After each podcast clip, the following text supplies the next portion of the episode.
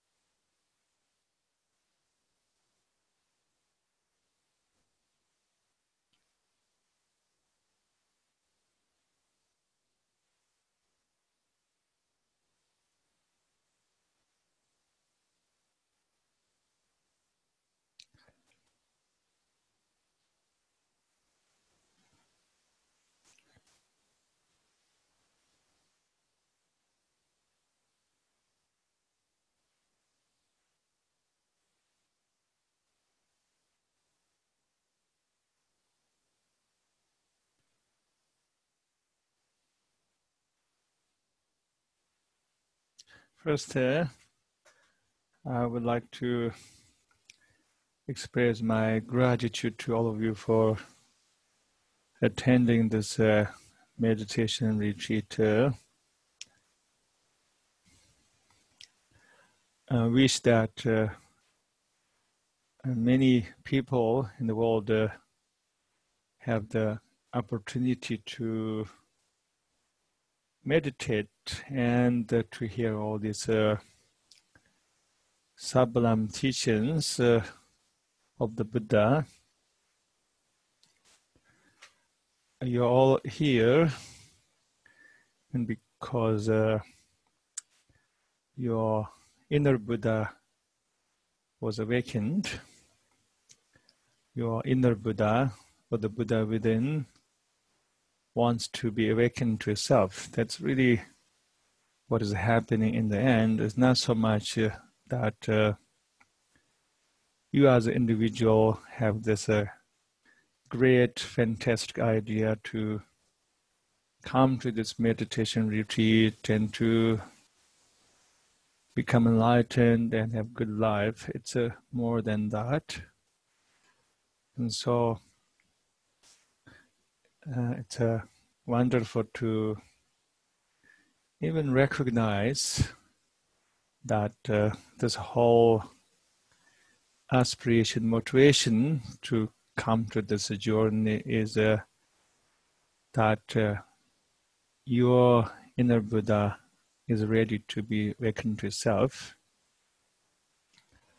And that uh, is the also the impulse that uh, brought all of us here today. And this is all inspiring. I was uh, very inspired by that uh, the sumo group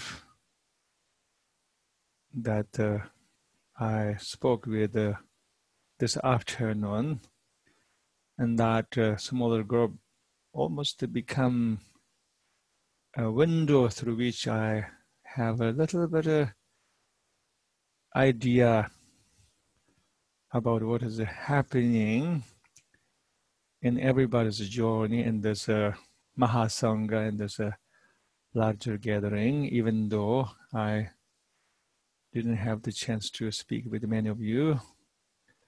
And then the sharing and that everybody offered to each other was really inspiring to me. And I walk away from that group with the feeling that uh, we're all doing a wonderful job and this is a worthwhile to come here and to give our heart and time away to this practice. Uh, many people are having quite profound insight uh, in terms of uh, recognizing their mental patterns uh, and also uh, having uh, some big inner releasement and then I quoted this uh, great Dzogchen adept Longchen By the way, what he said was very elaborated poetic, but basically, he said in one of his writings, You all here are doomed to be enlightened, uh, which is a very wonderful expression. And I kind of looked at everybody in the Zoom, said that uh, I, we are all doomed to become enlightened, as Longchen said. The uh, logic behind that is that uh, the intention that we have to enter this journey and to practice awareness is some kind of divine dawn shining in the world of our consciousness. So, uh, so no later, or maybe we don't even have to so no later. We're already awakening to a certain extent. We're already transforming. I like to invite everybody to even review uh, your experience last three days and see that so much change happened.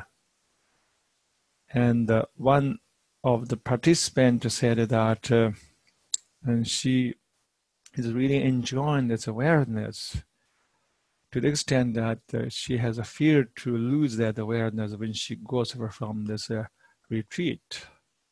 As uh, one of the teachers, and that was a, a news or message that I was uh, looking forward to hearing from the participant. so I talked about uh, uh, the fear, and I said that there are two kind of fears uh, fear of going to the meditation retreat. That's the first fear that many people go through. It's a totally irrational fear. Uh, for a lot of people, going to a meditation retreat is very scary if they haven't tried it. Uh, they don't know what they're getting into, and they uh, don't know whether they're going to fail or not. And they don't know they're able to keep uh, balance and uh, equanimity when they are going to sit with a group of uh, uh friends but lots of strangers uh, it's like almost like uh, maybe going to another planet like mars or something like that without any kind of previous experience. And then even those who are well seasoned meditators who had done number of retreats have a, a fear, literally, to go to meditation retreat. And there are, many reasons behind the fear or the resistance to going to meditation retreat. Uh, I think what is happening is that uh, uh, we uh, often live unconsciously, which I mean that uh, we lead lives, and that is not uh, revolved around uh, reflection, awareness, uh, remembrance. Uh, but we live life that is very much governed and run by unawareness and unawakened mind quite often to the extent that uh, we are very much ruled by that uh, unawareness and being lost in our thoughts and uh, totally believing our concepts, ideas, uh, and uh, trapped in our old emotions, and sometimes they just uh, perpetuate uh, by themselves when there's no awareness. Uh, and as a result of it, uh, there's a conflict, there's a suffering, and so much that maybe people even don't know that we are suffering. Uh, I don't think people know that they're suffering all the time.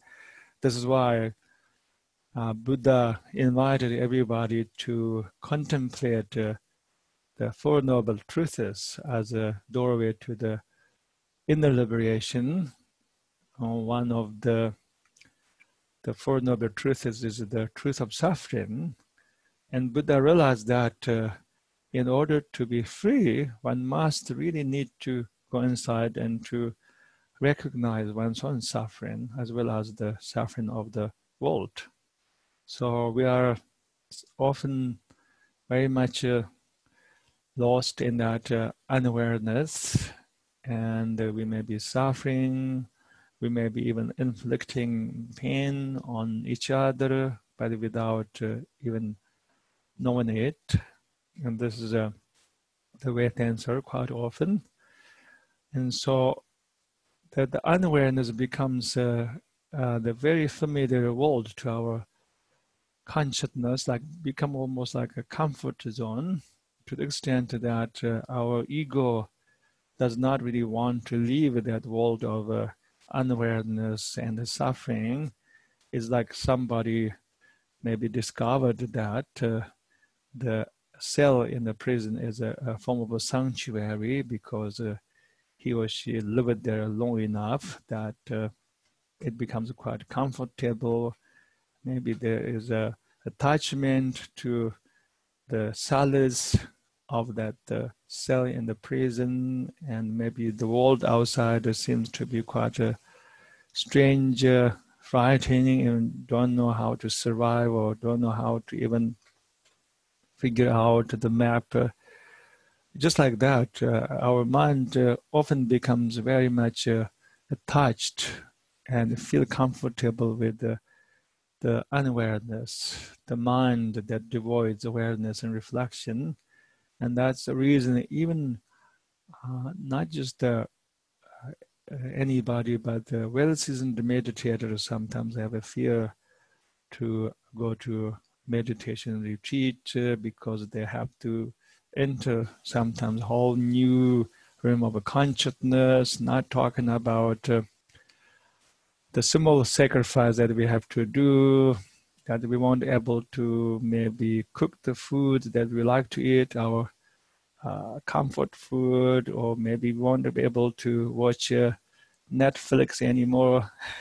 so there are uh, perhaps all these reasons uh, obvious reasons and unconscious reasons why uh, people have a fear to go to retreat. Congrat- congratulations that you overcome that fear. That's why you're here.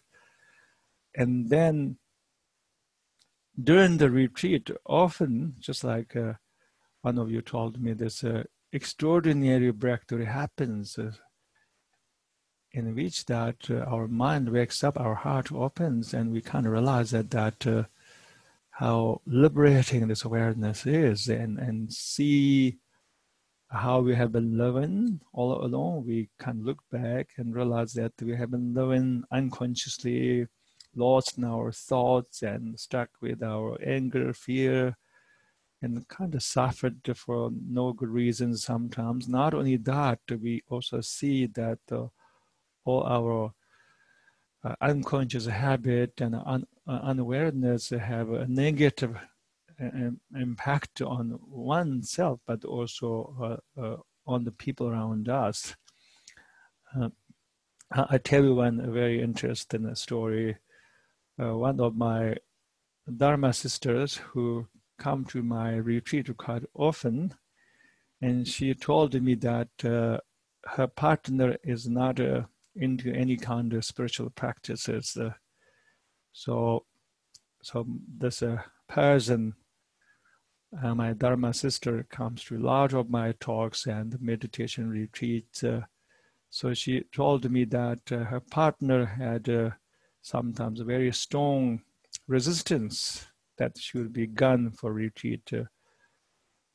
and but maybe after one year, her partner changed uh, his or her mind, uh, actually start uh, supporting her going to uh, those meditation retreats because uh, her partner realized that she is actually transforming and becoming a nicer person and better person and their relationship got better. So I think almost the partner said, when are you going to do that, the Buddhist retreat the next time? so this is a, a, quite inspiring anecdote. Just like that, uh, we do transform. And uh, that's why I was really inspired by hearing that uh, uh, you, you are transforming, you're so much enjoying the awareness that uh, you said uh, you have a fear and a fear of uh, losing the awareness, fear of going away from this retreat. You said that you're afraid of that at the moment you leave this retreat and then awareness will be lost and you'll be just fallen back into that uh, energetic yeah pull of uh, fear anxiety self-grasping and so these two fears are very much known to many uh, meditators i even talked about it uh, so there is definitely the fear perhaps in some of you that uh, if you go from this retreat, maybe you're going to go back and just fall into your old habits as nothing has ever happened, as you haven't done retreat at all. So anyway, what I'm trying to say is that it's really wonderful that you're enjoying this practice. I hope that you're enjoying this practice uh, and really finding that uh, and you're very much uh, immersed into awareness and awareness is doing all this uh, work for you. magically letting go, releasement, uh, purification, opening heart, uh, just expanding your mind and dropping a lot of mistaken ideas, concepts about life, uh, reality, people, world, uh, and that's my aspiration.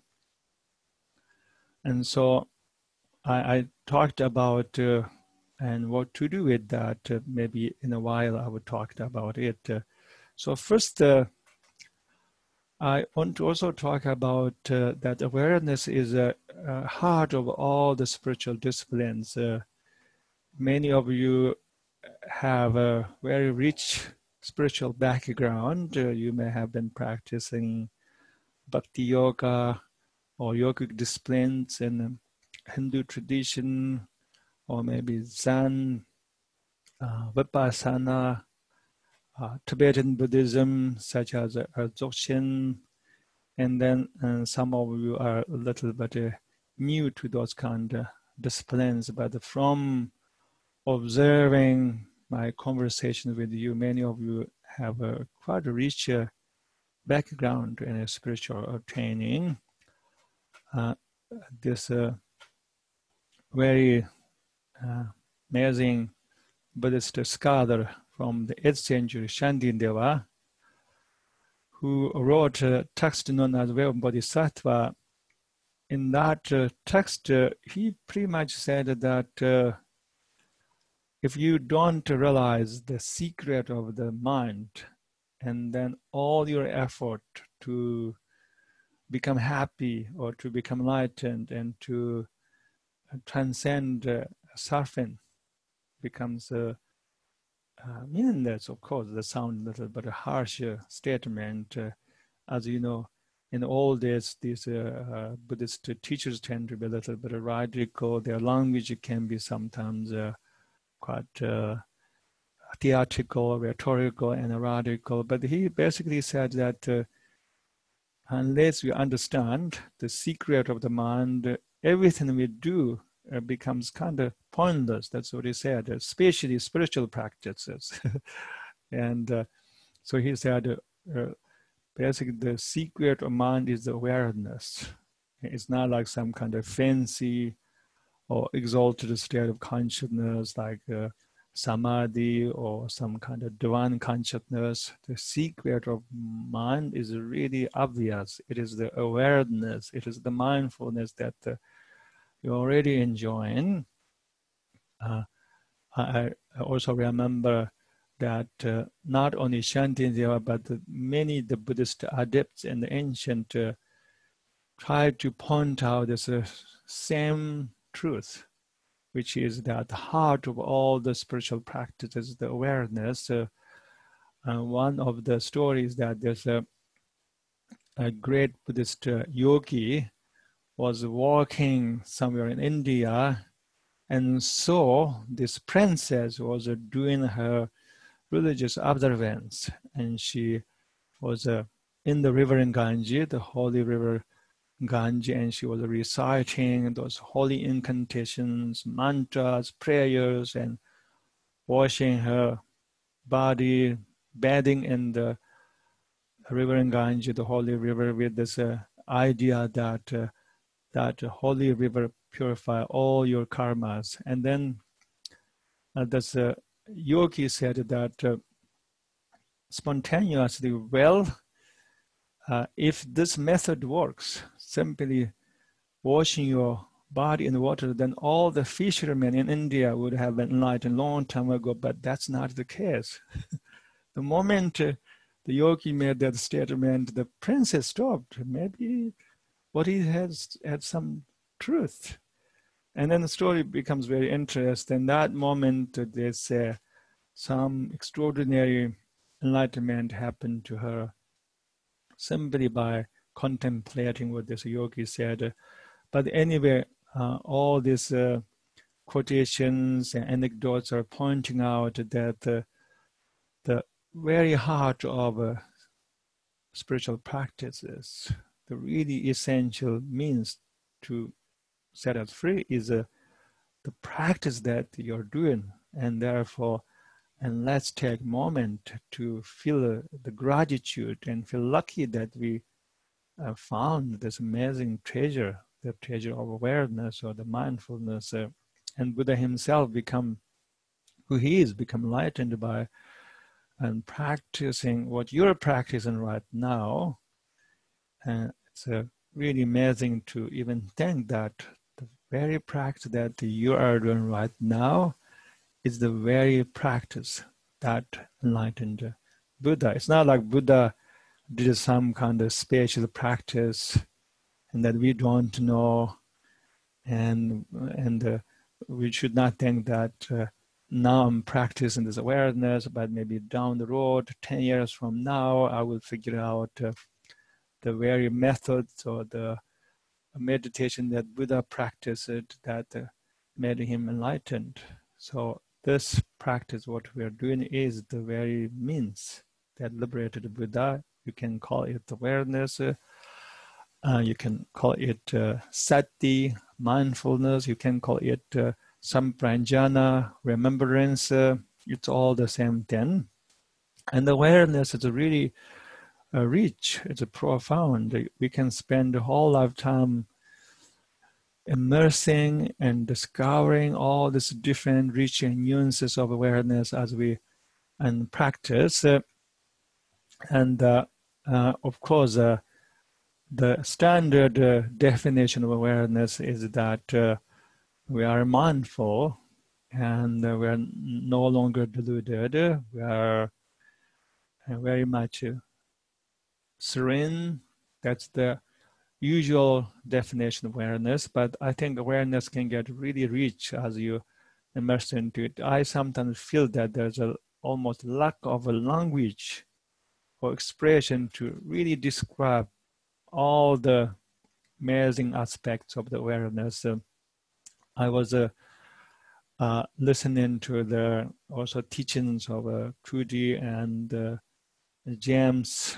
I was really inspired by their teaching on the awareness. Uh, it's resonated with me, and then many of you described uh, your own experience of practice and awareness. Uh, they all come together. Just like that, uh, awareness is this state of a mind that we are no longer trapped, we're no longer bound. If I really say what it is in a very simple expression, that we're no longer lost in our thoughts, we're no longer bound by our experiences, our emotions, such as a fear, anxiety, anger, while we're not rejecting them, but there's a way that we can embrace them, dance even around them, but uh, not allow ourselves to be completely ruled by them. And, and that alone is uh, such a, a liberation. Uh, I read one time uh, somebody's journal on practicing awareness, uh, especially in the form of vipassana. I think that this was a Buddhist monk who did a, long period of a, a vipassana retreat, and then he described uh, the journey that he went through. And he said that uh, while meditating, this new insight uh, came to him, and he saw that uh, uh, his consciousness has a different uh, layers. And the first layer that he come across is that his consciousness is this conglomerate of lots of thoughts, opinions, ideas, uh, preferences, uh, ulterior motives, uh, anger, hatred, shame, and jealousy. he used the word, I think, conglomerate. And that is also a form of a awakening, a form of an insight. maybe some of you can see just spontaneously without even trying to see, and that um, uh, your consciousness is this conglomerate of all these patterns. Uh, uh, you may have heard me telling this story that uh, many years ago, when they were trying to build the new Bay Bridge in uh, San Francisco Bay Area, and what they did is also dismantle the old bridge. And one time I saw that old bridge, and uh, was in the process of dismantling, but uh, it's extremely complex structure and it's a literally conglomerate of many components, uh, just countless components. And I, I thought, oh, this is like perfect uh, analogy for our human consciousness, which is a, can be very complex and complicated, uh, conglomerate of uh, thoughts, uh, emotions, uh, very old patterns uh, like emotion that we couldn't process, lots of belief systems, all kind of belief systems. And some belief systems are taught by somebody, given by somebody as a free gift, even though may not be really helpful to us. And some of them just popped up in our consciousness without knowing where they're coming from. And some of them are like we put lots of belief systems uh, and uh, like basically uh, created new belief systems as a, mental fusion or something like that. and then not only that in this awareness, we can see all this conglomerate of our concepts, ideas, uh, but we see the falsehood of them and we feel that we can let go of them. And we can let go of them. We can dissolve them. And we see that there have been some kind of trap or chain in our psyche all along and binding us to very limiting reality. And we can see that if we can break those chains we'll be happier or, or we'll be more joyous or, or we have more ability to love and have more compassion and have more courage. Or we can see that if we can break those chains, chains of those old concepts, believers, maybe uh, we can see how another dimension of reality and that can be even more sublime, inspiring, and benevolent. And also, we kind of see that uh, all these old emotions like anger, resentment, uh, and they're there, and uh, we see that uh, they're holding us back from maybe opening our heart or from learning how to love, how to even enjoy and this uh, precious human existence or, or, to have more ability to live our life fully. So all this uh, understanding sometimes happens uh, in the awareness without uh, need to do any kind of special uh, practice or methods or inquiry. And uh, I hope that that is happening in, in many of us.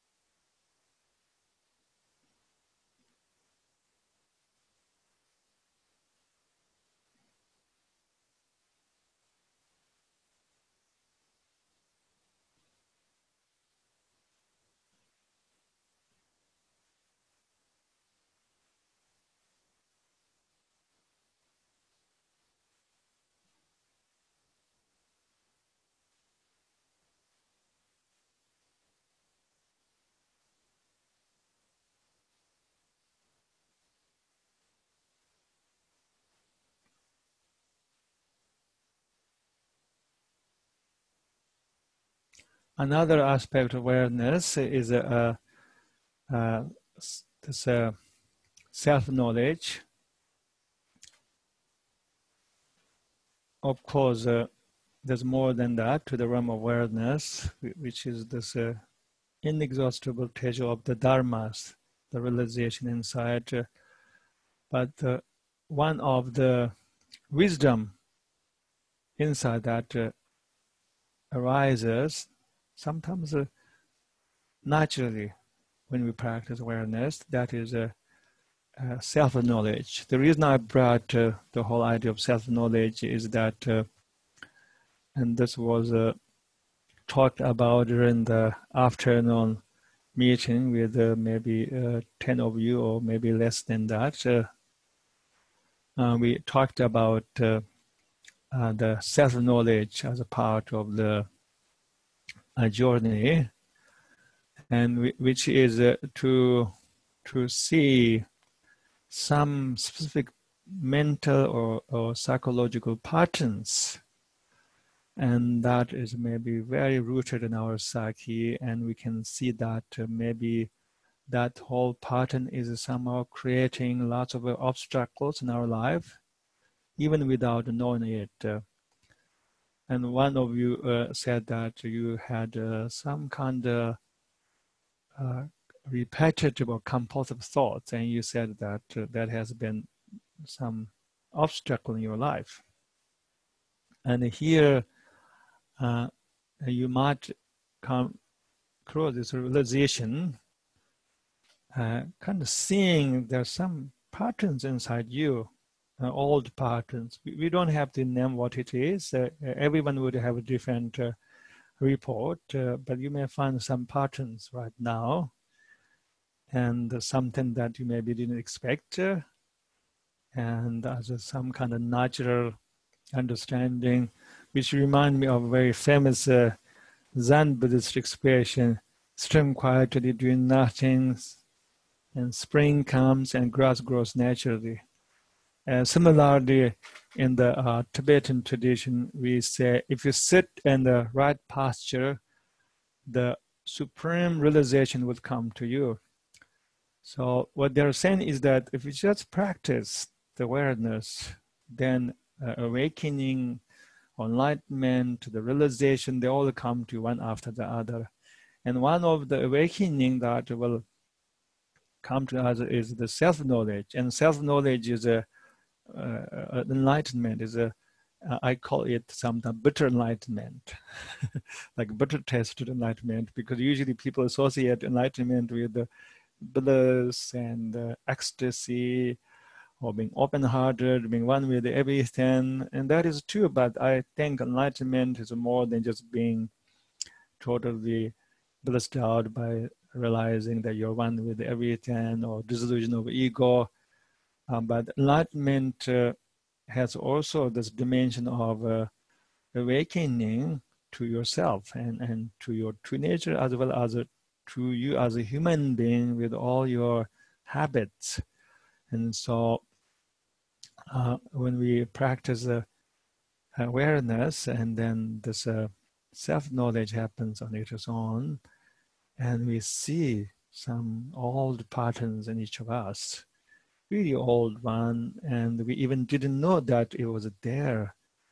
And we realized that uh, this old pattern has been a huge obstacle in our life. Uh, it is a almost force that uh, holding us back from evolving and from becoming enlightened if you want to become enlightened or from maybe able to love more or have more joy, have more fearlessness, have more courage to uh, go out to the known and exploring the unknown, all new territory of the reality, or maybe ability to forgive or, or ability to become more other-centered rather than self-centered. And we see this uh, kind of invisible blocks in our consciousness. And uh, I even invited some of you to play with this very humorous method, kind of humorous method. We, we do that in the Tibetan tradition. We use uh, this uh, archetypes, old archetypes to recognize these uh, patterns, psychological, mental patterns. Uh, and I often use these uh, archetypes. And uh, for example, Mara is an archetype, and you can use that uh, archetype. I think uh, James and Trudy were talking about using the Mara to, as a way to uh, recognize our own unconscious habits or, or some of those uh, uh, forces that may not be very wholesome if we allow ourselves to be ruled by them. And uh, as a Tibetan culture, uh, there are a lot of archetypes. My culture is culture of uh, archetypes.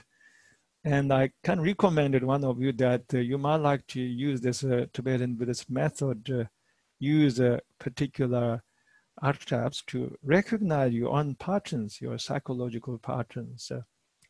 And I even invite you to use an archetype such as like spaghetti monster or, or a vampire.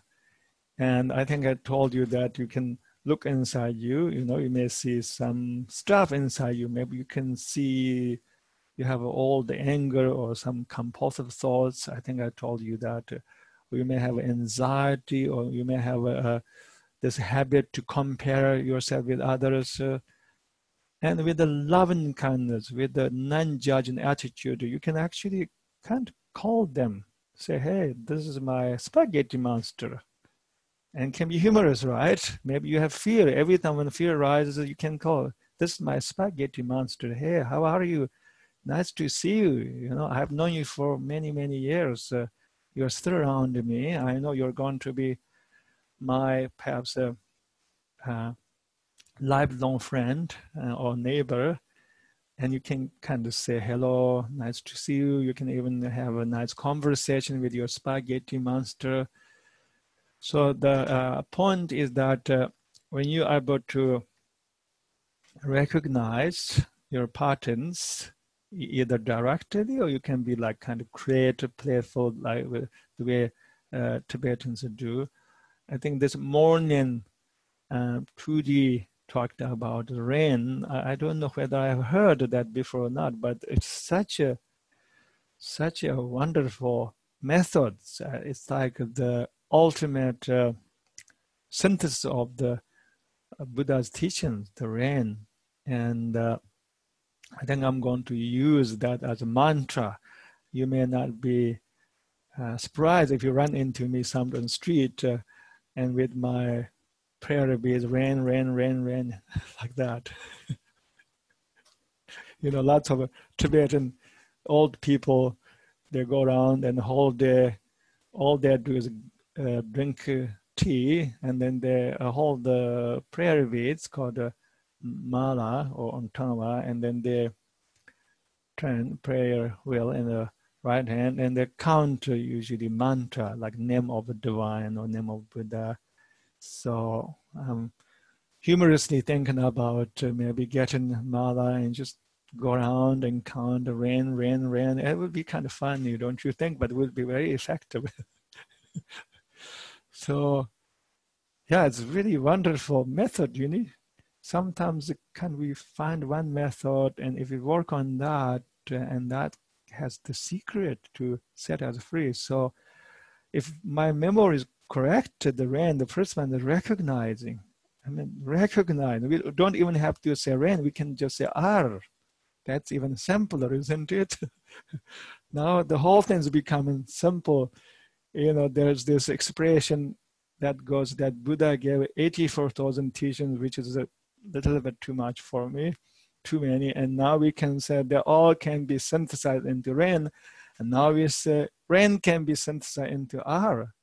It's getting really better. So maybe you run into me counting on Mala R, R, R, R, R like that. uh, that would be quite awesome. So the I think recognition is just complete everything. So when we recognize, and then what is really happening is uh, the freedom, liberation, and we are no longer identifying with the ego or, or, the, the thoughts or, or the, the habit or the delusion or the anger or the fear. Instead, uh, in that moment, uh, we are completely in what you might like your true nature, your Buddha nature. In that moment, you're already in your Buddha nature.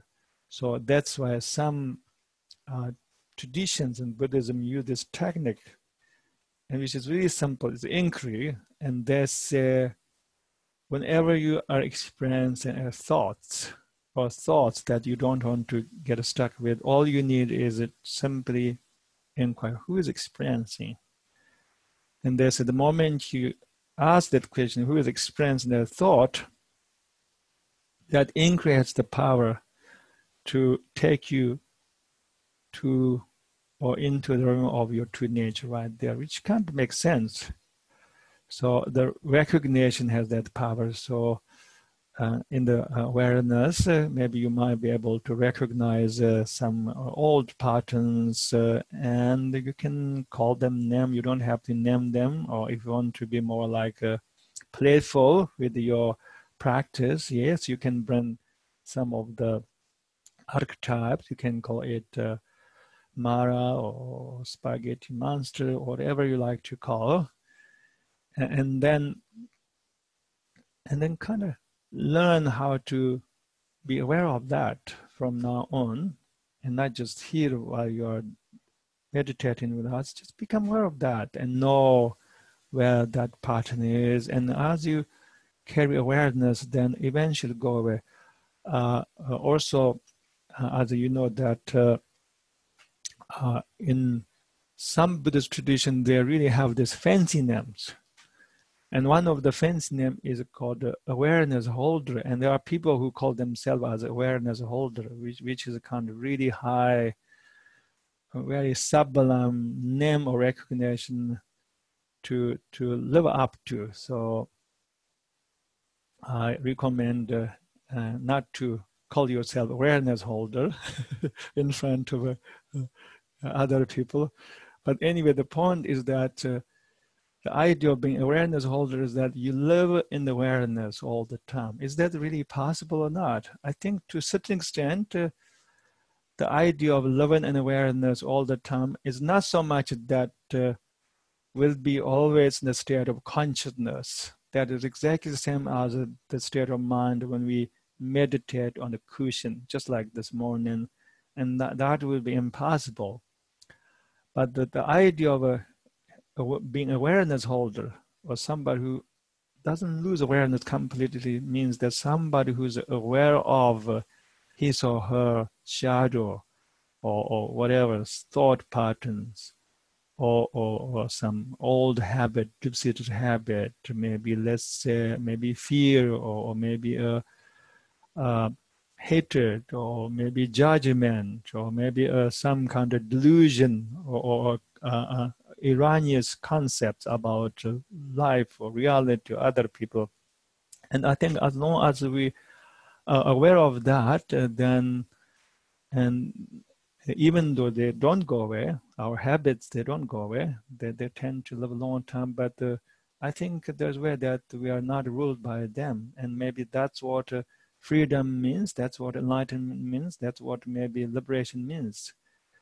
Enlightenment does not mean that we are completely purified, where everything is uh, just perfect. Our consciousness is completely pristine, dustless, uh, and that seems to be a little bit uh, almost uh, some kind of fantasy version of uh, enlightenment. And then, uh, so two things that we might like to carry all the time in our mind if we can. One is the practice not only during this retreat, but uh, in everyday life. Uh, I hope that we can always take this practice because uh, uh, uh, even though you might have really extraordinary experience right now, and during this retreat, uh, you may feel that you are totally loving this practice, and maybe you even impulse to call what you're experiencing as a enlightenment or satori or nirvana but then when we go away from this retreat, it's true that the lots of our old habits come back. Uh, and then sometimes maybe we may feel that uh, uh, we are so ordinary that uh, as if we didn't do any retreat at all. That can happen too. It happened to many people. I'm talking from my own experience. uh, myself as example this happened to me many times. You know i used to lead lots of retreat and then sometimes i feel so good in the middle of the retreat. I feel oh um, maybe i'm not going to suffer anymore. I feel so i don't know peaceful. And then i go back uh, and usually doesn't take a long time. All i need is go to the airport. That's the end of my awareness. Goodbye to the awareness. And then sometimes I used to have this doubt, you know. I, I had all these wonderful experiences, but now they're all gone, totally gone. So maybe the whole effort was a little bit futile. I could stay at home instead going to that meditation retreat. I at least can eat comfort food when, when I'm home. You know, maybe do things that are kind of happy, entertaining. Why I even went there to meditate or to lead all these retreats because they're all gone. All the experiences, the positive experience are gone. I used to have that kind of doubt, not anymore. So one of most important thing is I think to have that uh, really strong commitment to to practice awareness. And I offered I I would like to offer some guidance how you can do that to to uh, uh, carry the awareness. By the way, when we look at the term mindfulness, it's very rich term. It's it's a awareness, but also has the connotation of a remember to remember. And to remember is a very specific thing in Buddhism. To remember does not mean just we are awake right now or we're mindful right now. It means to remember practice awareness all the time. So to remember has the very specific connotation to be mindful pretty much all the time to the best of your ability. So therefore, to be mindful does not only mean that to be mindful right now when we sit together or when we just uh, sit in the lotus posture and tell the whole world, now I'm in the meditation, do not bother me. maybe you can call me back in one hour. That, that's one kind of mindfulness, but has a really specific connotation to be mindful all the time. So it means remember in Tibetan Tanshi to remember. And uh, I, I, think what we can do is uh, every morning when we wake up, we might like take moments to set intention and commitment. Either you recite some traditional liturgy, or maybe you can compose your own liturgy, or you can even recite verse, or or maybe a, a, a, a like poem that uh, help you to hold the uh, commitment and to to practice to, to practice to be mindful all the time to the best of your ability, regardless of where you are, whether you're on the retreat or you are at your home or you are somewhere else. And that will change the very quality of your day. There will be awareness everywhere, even though you're not in the retreat. Uh, so um, the first of the most important thing is to to practice uh, uh, awareness to the best of your ability and, and to be mindful uh, all the time if you can. And then I think second uh, most important thing is, uh, which I talked about, is the trust, the faith, and, and trust. Trust that uh, somehow you're already transforming and you'll continue to uh, and transform and knowing that maybe the highest call in your life is to do this work, this uh, work awareness. And and knowing that uh, this work is uh, actually not your your choice, but it's kind of call from universe because uh, there's maybe a divine or positive force in the universe, as well as there, are of course, uh, uh, some destructive forces. But there's definitely some divine or power force. Maybe divine sound too religious. Let's say there is a wonderful force in the universe that really wants us to wake up. And somehow we are very much uh, abducted nicely with that force, that uh, wonderful force that won't wake us up. And it's not just that force, uh, not just that the good force want uh, you to wake up, but I think want all humanity to wake up.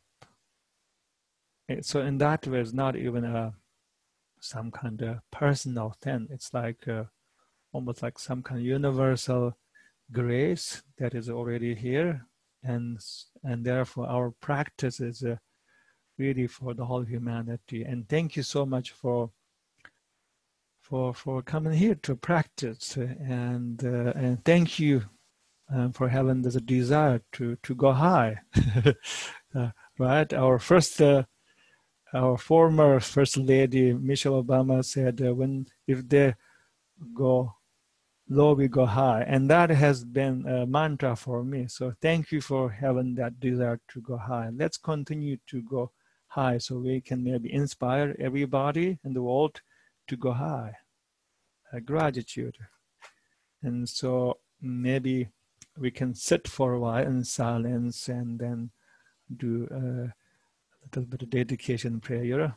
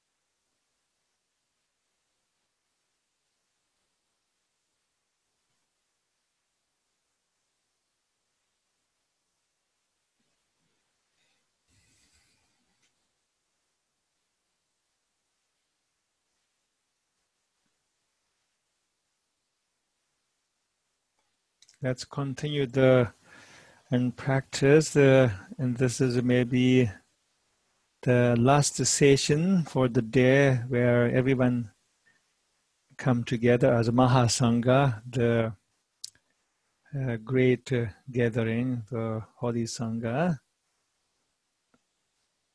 And then we uh, dedicate uh, all our effort and all our insight and our awareness as a, a blessing and that uh, wake us up and that brings about uh, more sanity and wisdom, peace, love and kindness. In, in the world, uh, I think Trudy said that uh, recently Jack and she gave a, a retreat recently attended by 11,000 people, very inspiring. And she said that the, the title of the retreat is a bring the world together. That is what we needed right now. So everyone has come together right now. And we are having a little bit of difficulty right now to bring everybody together, not just the whole world, but even one country.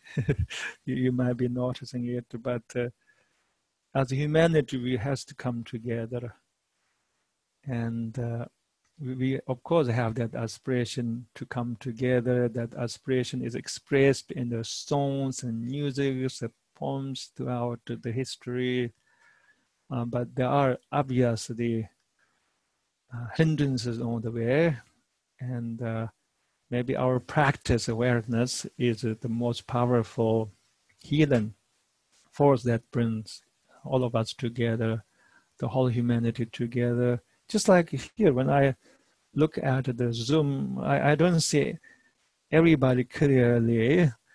Uh, i need to wear reading glasses to really see clearly so uh, but I see lots of people. I haven't really go through the pages, uh, but I see many of you, and uh, I see uh, we all different uh, expressions of the whatever you like call the primordial Buddha. That's what we will say in Buddhism.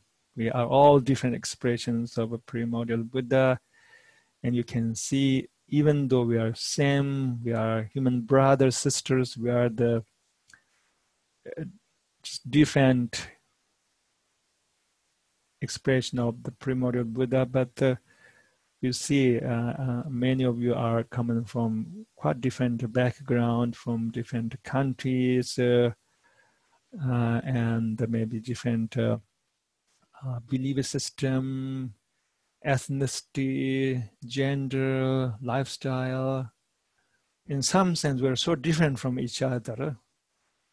And same time, we're so same. Isn't this quite amazing? I think this retreat is a testimony that we can come together, the world can come together, and uh, and to learn how to love each other, and, and to practice nonviolence towards each other and and to put all the boundaries behind boundaries between races nationalities countries because these boundaries are actually creation of the ego that does not want to wake up.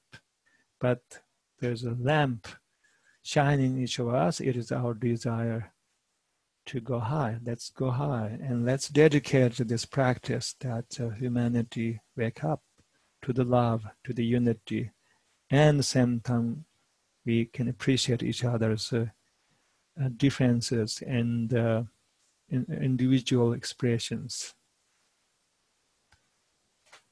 Gratitude.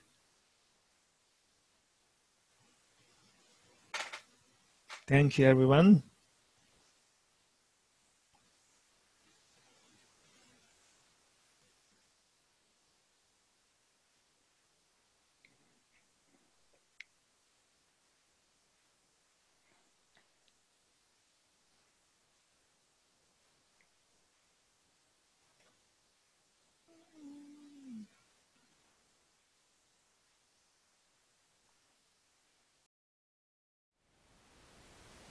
Thank you for listening. To learn how you can support the teachers and Dharma Seed, please visit dharmaseed.org slash donate.